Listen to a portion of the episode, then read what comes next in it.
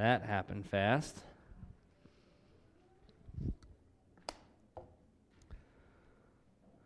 Well, I got some good news and I got some bad news.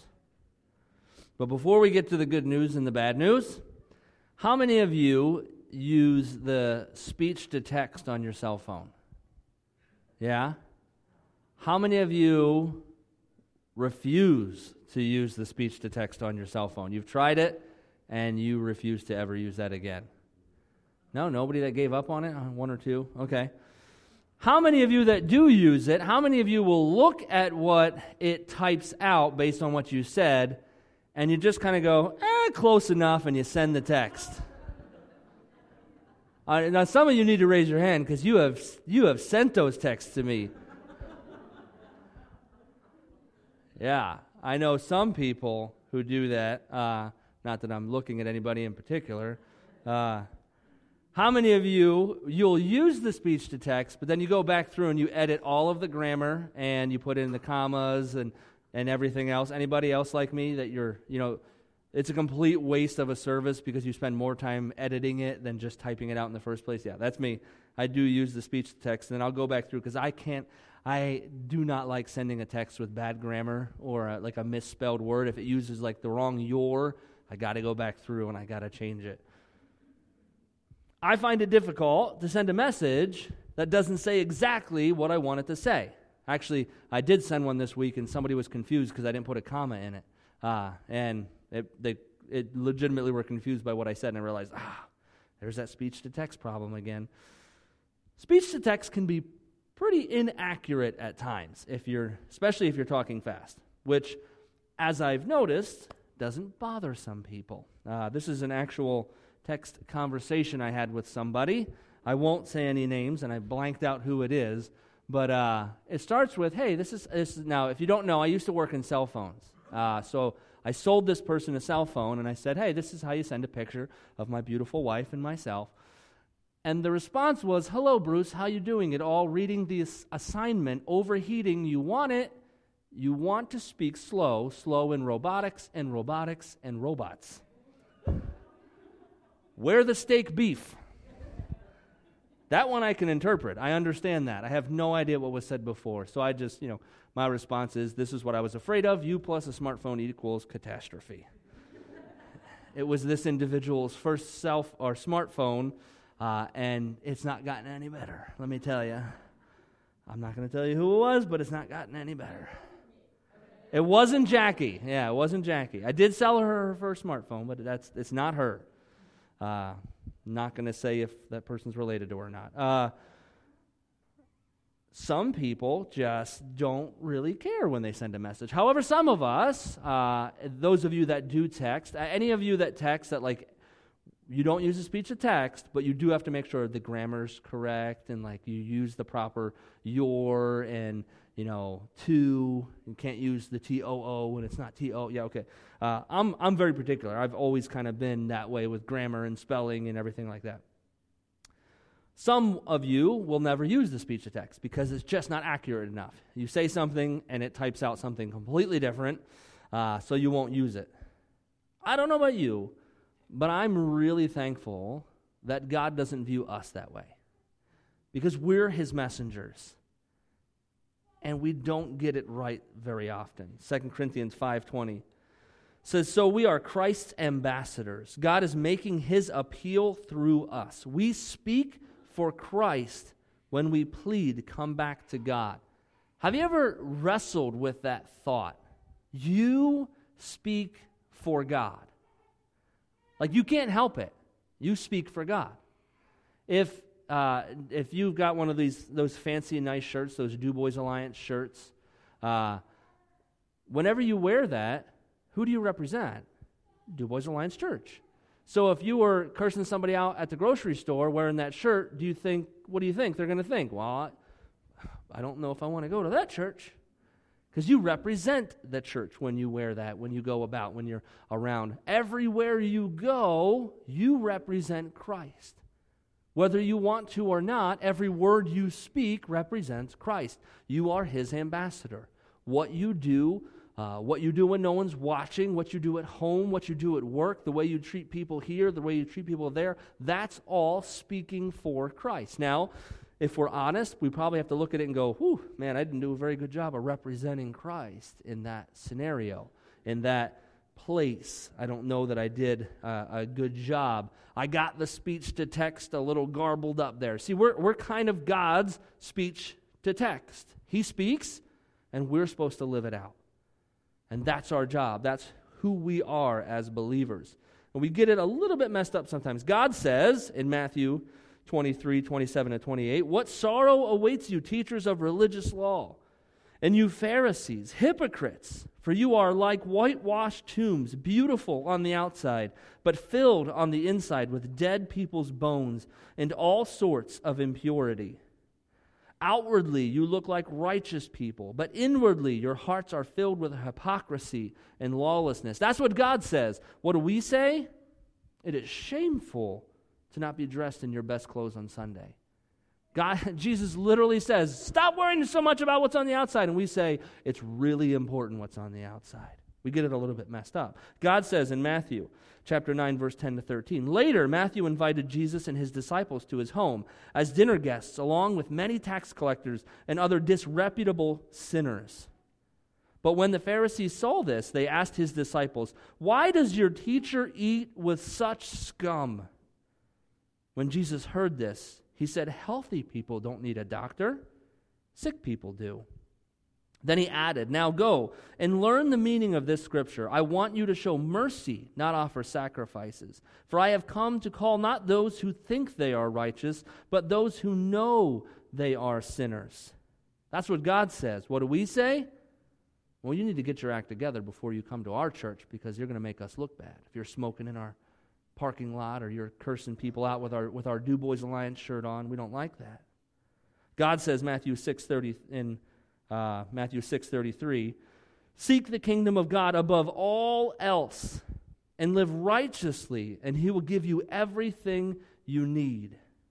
That's what God says. We say, oh, I can't tithe this month, or I have to skip church because my needs come first. God can have the leftover. God says, in, in Mark 11 25. But when you are praying, first forgive anyone you are holding a grudge against, so that your Father in heaven will forgive your sins too. That's what God says. We say, but you don't understand what so and so did.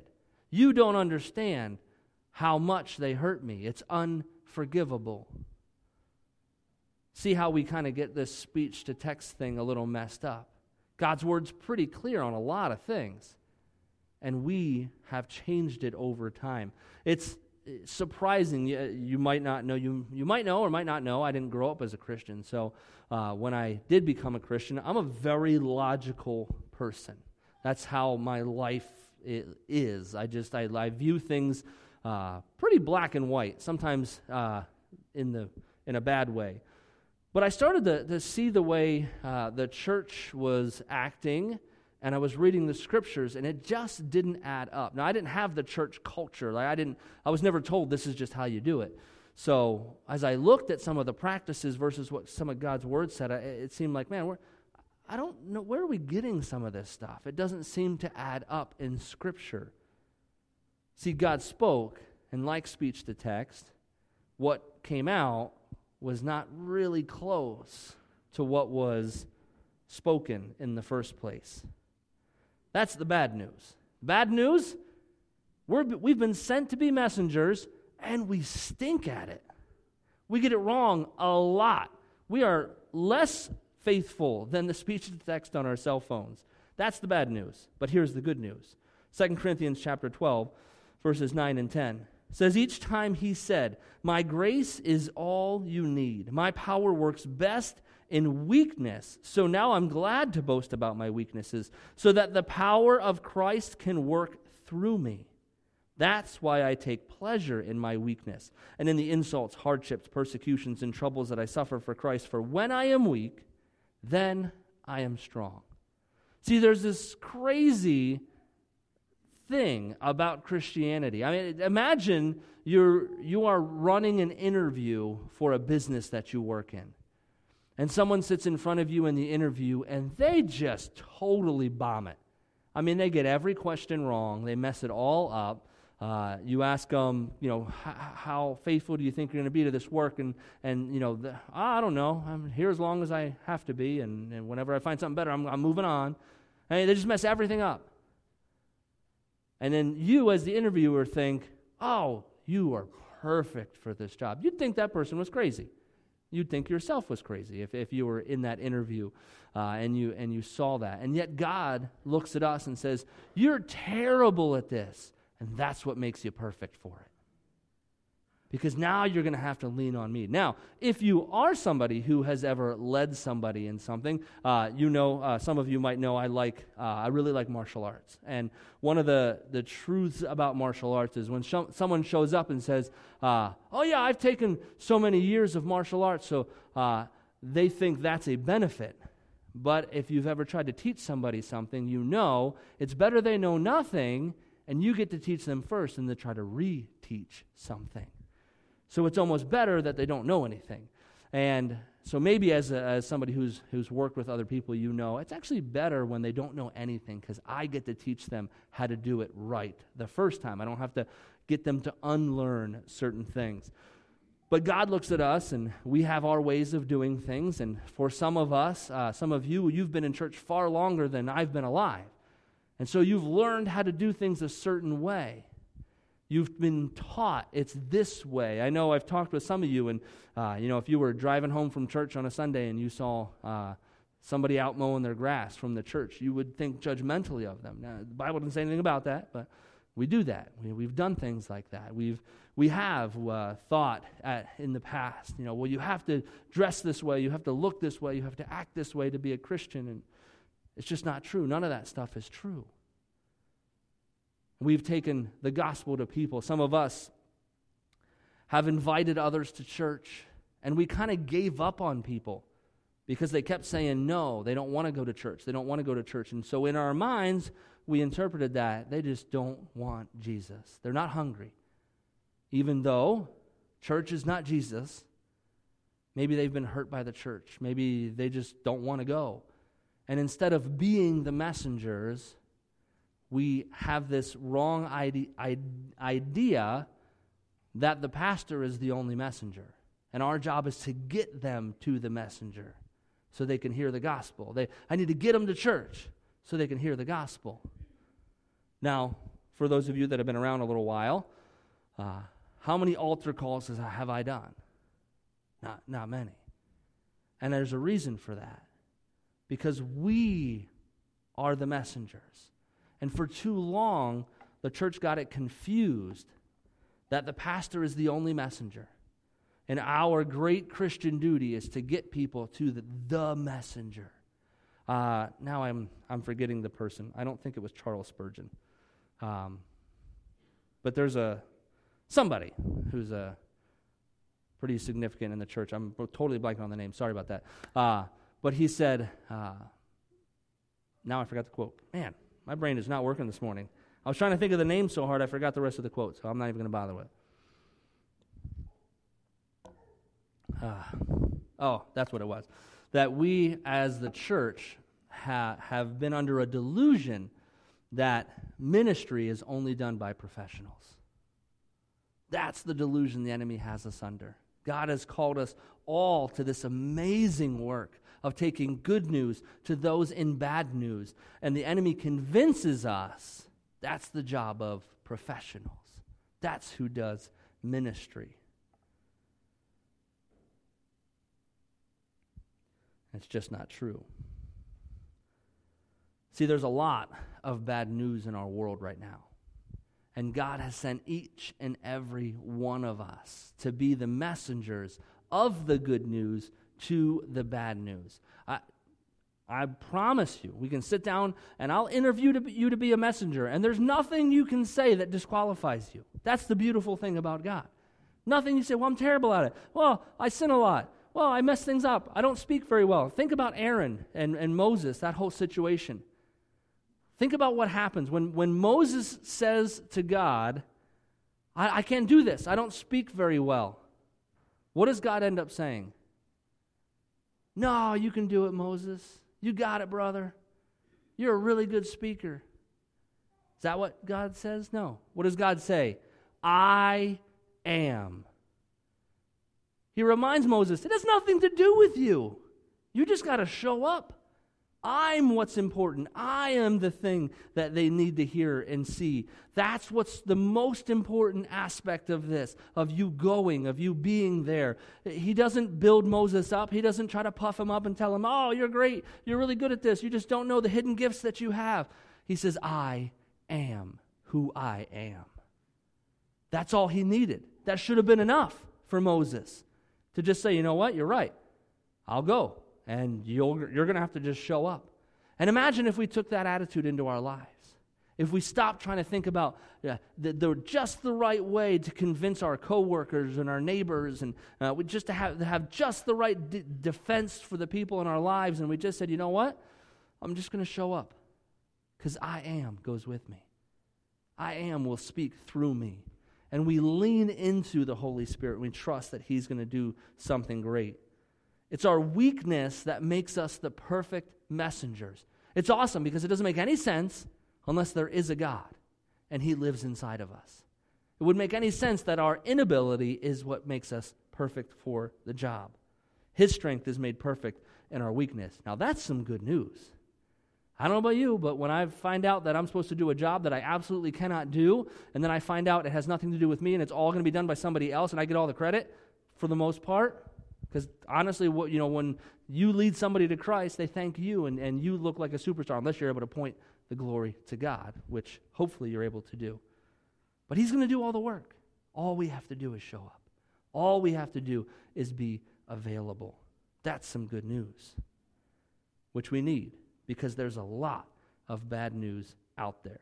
There's bad news that we live in a dark world where many people still live in spiritual darkness. Romans 3:23 very clearly. For everyone, everyone has sinned. We all fall short of God's glorious standard. That's, that means everyone. That means absolutely everyone. That's the bad news. What's the good news? We get to bring light to people's darkness. We have this awesome responsibility and privilege to take light to people's darkness. Mark 16, 15. And then he told them, Go into all the world and preach the good news to everyone. That's our job. That's the Great Commission, is to take good news to people's bad news. That's the good news that we get. But there's still more bad news. See, we're deeply flawed and unable to accomplish this on our own. Romans 7:15. I don't really understand myself, for I, for what I, for I want to do what is right, but I don't do it. Instead, I do what I hate. And if you live this Christian life long enough, this verse makes a lot of sense.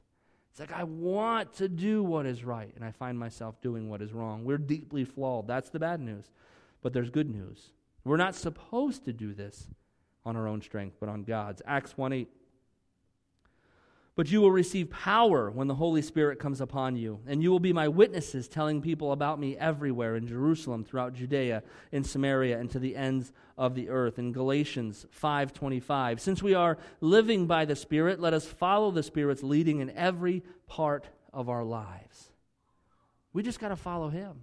That's what it's about. It's not about having the best defense. It's not about being really eloquent. It's not about being really witty. It's not about having the best theology or the right training or having some title in front of your name elder, deaconess, leader, uh, evangelist. We get too caught up in titles and professionalism. We realize each and every one of us, from the smartest to the least smart, from the educated to the least educated, from the capable to the least capable, we're all called to be messengers for Him. We each have that. That's the good news. There's still more bad news. This means denying ourselves, and this is going to be a constant battle. Luke 9:23. Then he said to the crowd, If any of you wants to be my follower, you must give up your own way, take up your cross daily, and follow me. We need to die to ourselves. This isn't easy. It seems like, oh, yeah, God's going to do all the work. This is a piece of cake. Man, getting out of the way, that's tough. getting making sure that we're available for God to use that that we don't try to interject our baggage into what God wants to do that's actually a lot of work but there's good news this is where we find true joy and fulfillment in life John 10:10 10, 10. The thief's purpose is to steal and kill and destroy. My purpose is to give them a rich and satisfying life. See, I'll always remember uh, my commencement speech from college, and they talked about uh, the, the author uh, of this book. He wrote a book on happiness. And he just went through all these statistics on like uh, the fact that America spends more money on pleasure and entertainment and happiness than any other country in the entire world. We spend so much, and yet we have the highest rate of people on antidepressants and that, that are depressed and have all these uh, problems that, that we're not happy, and yet we spend the most on it. There's this reality that happiness doesn't come from giving stuff to ourselves and doing things for us and focusing on ourselves. Happiness uh, always comes from looking outward and helping others. Uh, those of you that were part of our Thankful for Friends, who was more blessed, you or the kids? You, most children's workers say, oh, we were. It's such a blessing. Like, uh, my wife and I talk about this, how it's so different now. Like, I don't know if you've ever been to Knoebels. We love to go to Knoebels. Uh, and we take the kids to Knoebels. I don't even want to ride a ride. Like, there's just so much joy in watching my son ride a ride and, like, just have a blast and, like, that's what makes me come alive. I have more fun doing that than I ever did riding rides myself. That's where happiness comes from. And so, yeah, it's, it's going to be tough. Denying yourself, denying your kingdom, laying down what you want, your plans, your uh, everything, and looking to God. But that's where this rich and satisfying life comes from. When we live this way, we find this is where true fulfillment comes from. When we actually live for God and His purposes. So, how do we accomplish what God has called us to in this deeply flawed state? It's, it's one thing to say, yeah, we just need to deny ourselves and we need to lean into the Holy Spirit and He's going to do all the work. But what does that actually look like? Again, Mark 16, 15 says, And then he told them, Go into all the world and preach the good news to everyone. How do we do this without messing it all up? You don't need to raise your hands, but any of you ever tried to tell somebody the gospel and you felt like, man, I totally blew it? That was terrible. I know I have. And I bet that kid that told me about Jesus walked away feeling that way. Because he honestly he didn't do a very good job. But it was exactly what I needed. I needed Christ in him. I saw the, the realness of the relationship he had with Jesus. And that was enough. All he did was show up, and God did everything. And that's such a beautiful thing. It doesn't even mean that when that happens, like he might have walked away and felt like, well, that was a train wreck. Guess that guy's not going to heaven. And here I am, a pastor now. And he has no idea. I don't even know who he was. Can't wait to meet him one day in heaven, though, and let him know what he did. And so often you might have those conversations and you walk away thinking, well, I blew that one, and you don't know. Because each and every one of us, the Bible says, there's a river of living water flowing out from each and every one of us. And that doesn't even require much work. You just got to show up and be available and ready to speak what God puts on your heart. Share your story. Man, you don't know the power your story has. That's what led me to the kingdom was this kid's story. Not his theology, not his evangelism techniques, not the Romans road. None of that mattered. What mattered was his story, and you each have a story. So, how do we do all this without messing it up?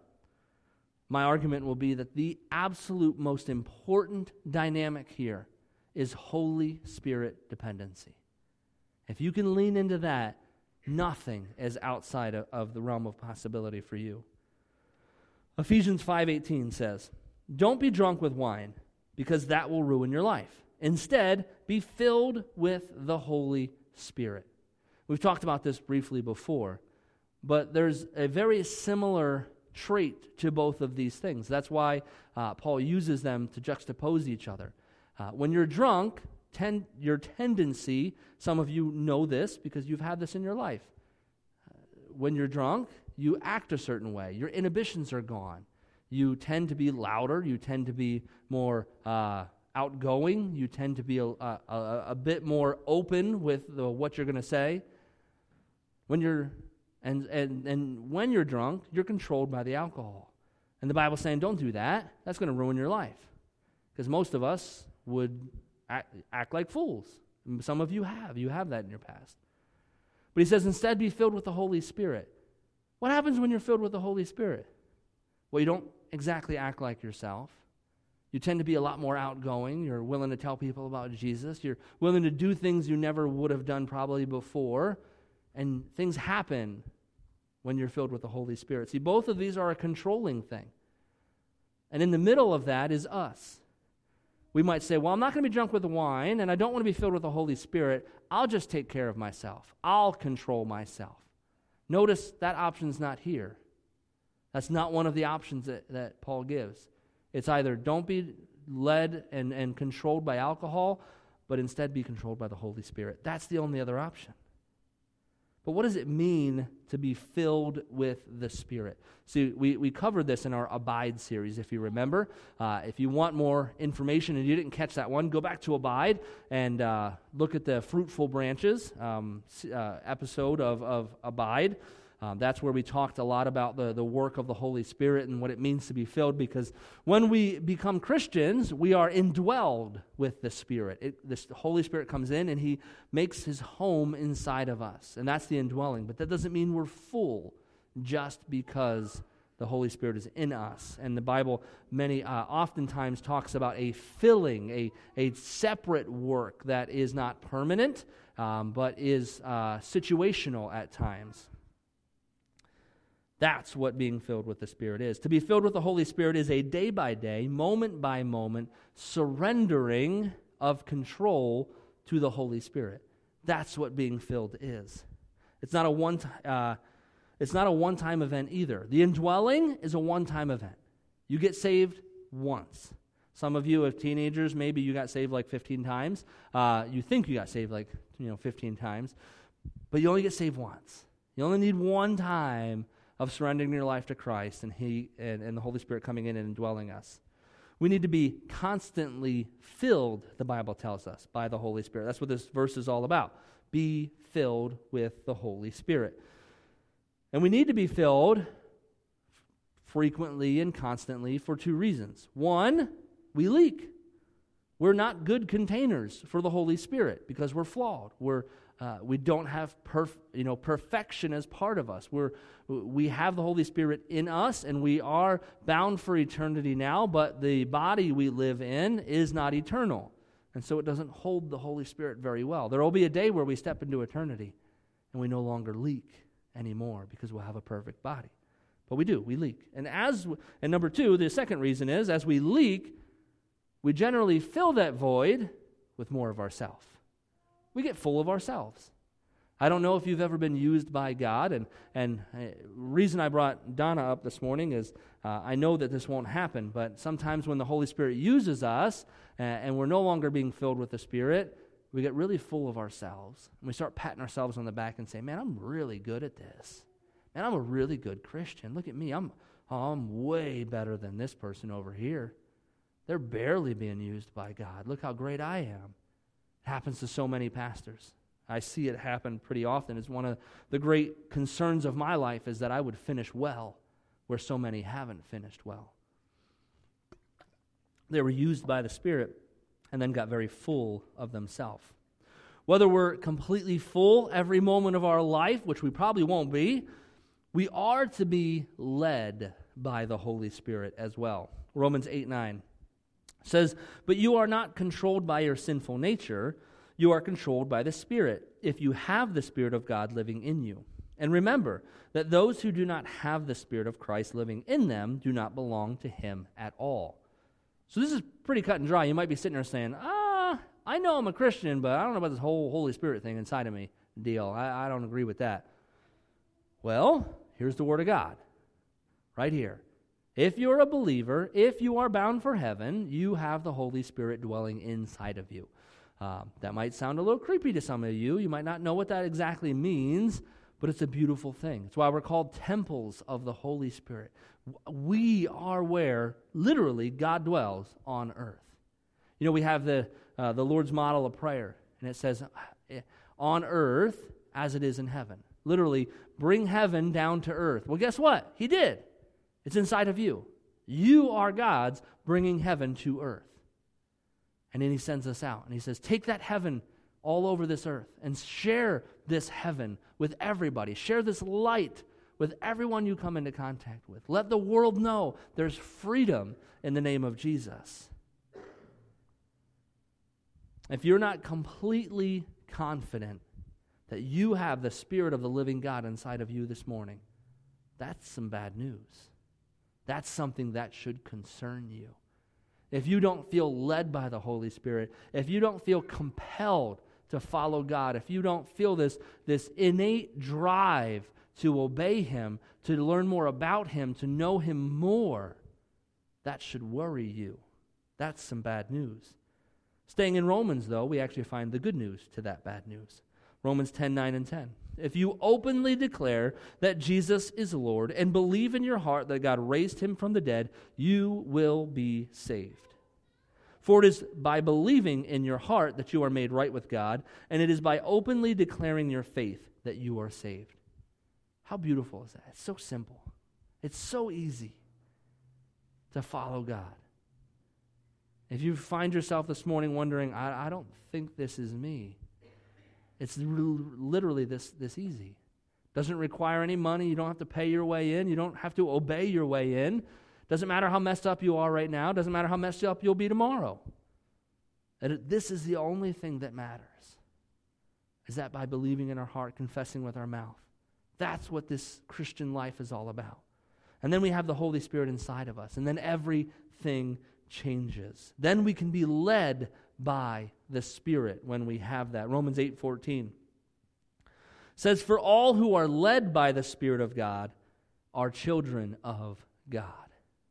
See, the Holy Spirit should lead us. So often we were, maybe, uh, I know uh, Du Bois Alliance was very, very conservative for a long time. And uh, so I don't know the teaching that came before me, but uh, I know some of us were raised with this idea that the Holy Spirit is more of this like emotion. Like you kind of feel it, but he doesn't speak to us. There's no audible voice. Well, that would be weird if there's an audible voice.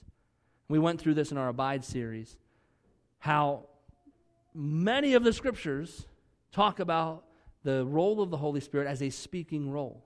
That he should speak to us, and we uh, that's how he leads us as we follow him. He speaks to us, he, he guides us in these ways. Once we're being led by the Spirit, we'll have the opportunity to be his messengers because he's going to take us to places where the light is needed. I know you've heard me say this before, but it just always blew my mind when I would hear God's people pat themselves on the back for never going to dark places. That just blew my mind. What do you, what do you mean? You're a bearer of light. Why would you just hang out with all the other lights? Why wouldn't you take that good news to the bad news? That doesn't make any sense to me. You're patting yourself on the back for not doing the very thing that God called us to do to take the light to the darkness.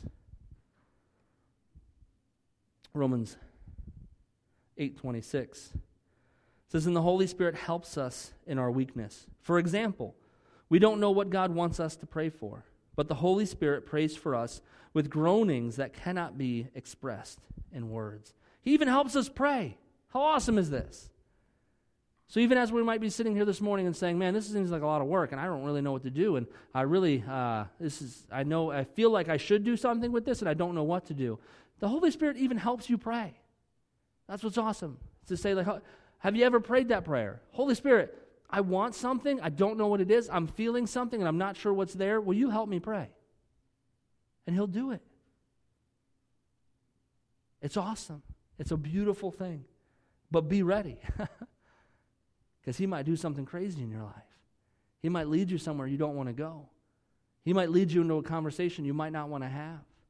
But that's the job to be available, to be ready, to be willing to be used, to be led by the Spirit. God literally has it all covered. He's simply looking for people that are willing to say, Here I am, send me, I'll go. Whatever you want, Lord, I'm here. That's the good news. I think about this. Can you imagine how much the early church probably messed this up really bad? I mean, if you read just the book of Acts and you read some of the fights they had and all the stuff that went on, I think it's pretty clear they messed this up a lot. I mean, we can look at it and say, oh, well, God added to their numbers like 3,000 in one day and 5,000 over here, and, and there were people coming to know Jesus every day, which is awesome, but you know they messed this up a lot. I mean, there was a whole group of them that were teaching people to be saved, you need to believe in Jesus, and you need to be circumcised. I mean, that went on for a while. They got this thing really messed up. They kept adding to the gospel. They kept adding their own personal preferences to the gospel, just like we have done. Most of us are probably guilty of this. We've added onto it our political beliefs, or we've added onto it our cultural preferences. We've added onto it our generational preferences. And we've said, yeah, you, in order to follow Jesus right, you need to do it this way. You need to be this. You need to look this way. And this early church, man, they messed it up a lot too. Yet it can be said of them, Acts 13 52. And the believers were filled with joy and with the Holy Spirit. Man, I don't know about you, but if there's one thing I would love to hear somebody say about Du Bois Alliance Church, and they're filled with joy and they're filled with the Holy Spirit. Because that'll change everything. I really don't care if people think we have the best preaching. I really don't care if they think our music's the best. I really don't care if they think our children's ministries are the best, or our youth ministries are the best, or our clothes closet is the best, or the Hungry Heroes ministry is the best. I really don't care about any of that as much as I care that people would look into what's happening in this place and through our people and say, they're filled with joy and they're filled with the Holy Spirit. And that's a group of people where joy and Holy Spirit living is just plentiful. Can the same be said of us? But I guess we have to start with this question Can the same be said of you? Would those that know you who are not believers say, There's something going on there? They're full of joy. And they probably wouldn't say they're full of the Holy Spirit because they don't know that language. But I hope your believing friends would look at you and say, and they're full of joy and they're full of the Holy Spirit. I've actually, uh, some people I've, I've heard them almost say it as like an annoying thing, like, oh my gosh, they're like full of the Holy Spirit. They're always wanting to, to you know, follow God and, and do these, you know, radical things for the Holy Spirit. That's awesome. Maybe that might motivate that person to finally get, you know, a fire under their butt and start listening to the Holy Spirit. But another question when was the last time you can say, I was full of joy? Not like I had a joyful moment, but I was full of joy. Because I don't know about you, but I remember when I came to know Jesus. And I'll tell you, that first month, I was full of joy. This joy of realizing I was going to hell. And now I'm going to heaven. Now I've got this joy of eternal life inside of me. Man, I was full of joy. My life was still a train wreck. Everything was still wrong in my life. But man, I was full of joy. We need to get back there, church. We need to get back to that place where we are full of joy. Some of you live this way. Even when things aren't going really great, you're full of joy. Also, on the flip side, when were you full? When was the last time you were full of the Holy Spirit? Now, this doesn't mean that you're like running up and down the aisle speaking in some strange language. That's not what being filled with the Holy Spirit looks like all the time. Being filled with the Holy Spirit just might mean having this incredible compassion for a situation or, or just following what the Holy Spirit tells us to do. It doesn't always look this radical and, and this charismatic stuff that we sometimes can think it looks like. When were you full of joy? And when were you full of the Holy Spirit? We're called to be his messengers as we close. We're called to be his messengers. Mark 16, 15. And then he told them, Go into all the world and preach the good news to everyone. That's good news. We get this awesome privilege. But we're deeply flawed and are bound to mess it up. Romans 7, 15. I don't really understand myself, for I want to do what is right, but I don't do it. Instead, I do what I hate. Many of us, we go to work every week, we, we interact with our neighbors, we interact with our family. We're like, I know I should tell them about Jesus, and I keep messing it up. I keep not doing it. I keep talking about politics, or I keep talking about sports, or I talk about everything other than Jesus, and I keep messing this up. But God will use us anyhow and always provides the means to fulfill our mission. Acts 1 8. But you will receive power when the Holy Spirit comes upon you. Okay, so we talked about this. If you're a believer, you have the Holy Spirit. And this is saying if you have the Holy Spirit, you have power. You have access to this power, but you will receive power when the Holy Spirit comes upon you. And you will be my witnesses, telling people about me everywhere in Jerusalem, throughout Judea, in Samaria, and to the ends of the earth. You have this power this morning. You might not know anything about it, you might not know how to access that power, but you have it if you have the Holy Spirit inside of you. And it will require complete dependence on this Holy Spirit. Galatians 5:25 Since we are living by the Spirit, let us follow the Spirit's leading in every part of our lives. What does this mean? Yeah, this means you need to follow the Holy Spirit's leading at work and at home and at the gym and in the grocery store and everywhere you go, in every part of your life, not just on Sunday mornings. This is not the Christian life.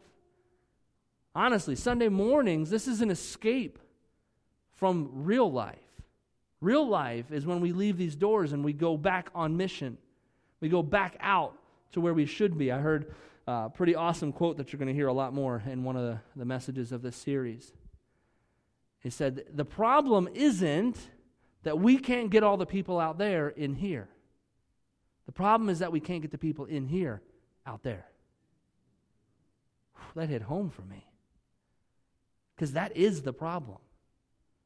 The issue isn't getting more people in here. You've heard me tell before stop inviting people to church.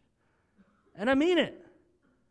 That becomes a, a, a stumbling block for so many people because it becomes very clear to them that you have an agenda.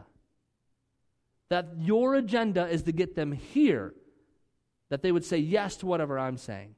That somehow I'm the only messenger that can take this good news. And people pick up on that. They don't want any of that anymore. You've probably noticed that as you've invited people to church and they keep saying, oh, maybe one day. Stop. Invite them into your home. Start to love on them in their spaces. I've talked about this as well. What do you love to do? Find somewhere that's already doing one of the things that you love to do and enter that space. Engage with people there. And you'll find, hey, not only have I found people who, who don't know Jesus, but we share something already because they love to knit, or they love coffee, or they love their kids. And I joined the PTA. I joined something to be around other people. What do you love to do? find a space where people are already doing. Or if there's something that you love to do and there's no space for that yet, create one. Create a space and invite people into that space. It's really simple. It's really not rocket science. It doesn't require a Bible degree. You don't have to be a Christian professional to do it. You just say, hey, there's not a group for this. Some of you in our church have already done that. You said, I really like to do this, and there's really not something for, for that group of people in this town, so I'm just going to invite people. I'm going to do it myself, and I'm going to invite people to it. What an awesome thing. And then you begin to rub shoulders with people, and then you get to talk to them and ask them about their life and, and ask them, hey, you know, I, I know that you don't, we don't believe the same, but can I pray for you about that? I mean, that seems like a big deal. It's really this simple. That's what being a messenger is all about. Everybody has bad news. And everybody needs the good news that you have. There is, there is specific bad news here in Du Bois. It's one of the reasons I believe strongly God sent me here. Because I am the good news to a lot of people's bad news. I am a, a clear example that somebody can go from a pretty messed up family with drugs and alcohol and all of this stuff, and God can use them. It's literal good news to the literal bad news in our town. I grew up like many of the people in this town did. And I can say, God can use you. God can do cool things in your life. You don't have to be special. You don't have to be educated. You don't have to have a great lineage. You, I was the first person to go to college in my family. You don't have to have that. God can do amazing things. People need to hear this. There is specific bad news, and God has sent you to take specific good news to that bad news. So, what does that mean for your life this week? The fact that you are the messenger. You look around your workplace maybe this week, look around your neighborhood, and wonder how dark is this place? And then also be hit with the reality you have been sent to be the remedy. God sent you to take His light to that darkness. How dark is your workplace? As dark as you've let it be. Because He sent you there. You are the light He sent to that darkness. What will you do this week, which is going to matter for all eternity? How much of this week will be spent on your kingdom? And how much of this week will be spent on His kingdom? Who is God sending you to? Because I promise you, if you begin to pray today and say, Lord, send somebody who needs the good news into my path this week, He will do exactly that. Because there is a lot of bad news in our town. There are a lot of people who are still stuck in their darkness. God will not struggle to find somebody to put in your path. Whether it's in the grocery store, whether it's just walking around, whether it's at your workplace or your neighbor, you'll find yourself oddly having a conversation with somebody you've never had before. And God will remind you hey, remember that bad news, good news thing? Here's your moment. Just be available. Ask questions. Ask if you can pray with. That's, that's one of the cool things that's so easy. Ask somebody about themselves. And don't ask them about yourself so that you can talk about yourself more, but like actually ask them about themselves. And as they begin to talk, wait for the bad news and say, Man, that, that sounds rough. I, I don't know where you're at on your faith journey, but can I pray for you about that? Man, I've experienced some people say no, but a lot of people say yes. And what an awesome way to just bless somebody and be the light in that moment. This week, God is going to send somebody in your path if you're willing. Doesn't matter how educated you are. Ministry is not done by professionals. You all have way more access to unsaved people than I do. Use that. Let God use you this week. Let's pray. God, I thank you that we get to be used by you. Lord, that you allow us to speak for you. What an awesome privilege to know that when we open our mouths, we speak for the God of all creation. Lord, I pray that speech would be wholesome. I pray that speech would be about you and it would be edifying and it would be speech that leads others to the kingdom.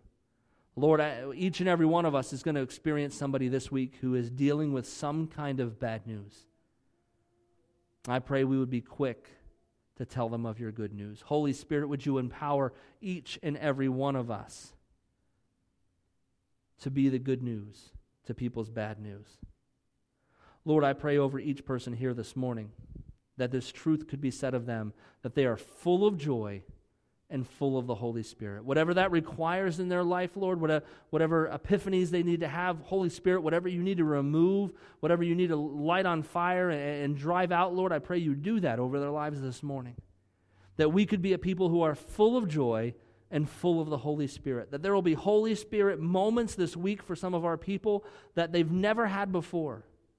That'll change their life and change their perspective on what it means to be a messenger of God Almighty. And Lord, I pray others would be led to the kingdom this week because of the faithfulness of our people. In Jesus' name, I pray. Amen. Amen. Go be messengers this week. Lead others to the kingdom.